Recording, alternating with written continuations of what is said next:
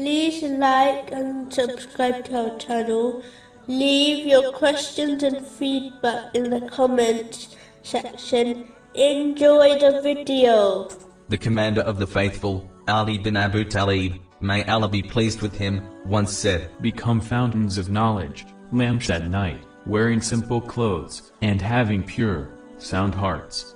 You will then be recognized, through these qualities, in the heavens, and you will be remembered, by those on the earth. Ali bin Abu Talib, may Allah be pleased with him, once said, O listeners, I advise you to have true piety, as it is a protection, against every deviation. Every person, only welcomes a new day, after another day, has been taken away, from their lifespan.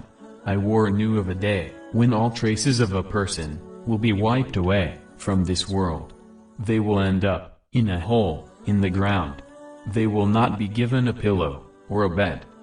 O you, who are drowned in the entertainment, of this material world, and deceived by it. It is as though, I can see the angel of death, coming to you. He will not knock, on your door.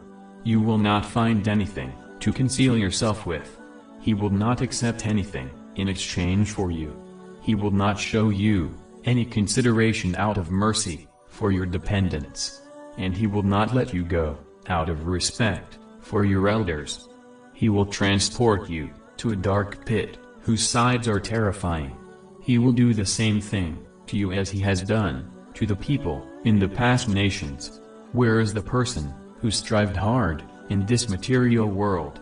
Who accumulated, counted, and hoarded, this material world? Who built, and fortified, who decorated, who was not content, with little and could not enjoy the things they possessed? They have been reduced, to dead bodies, beneath the ground. You will one day follow, in their footsteps, and drink from the same cup.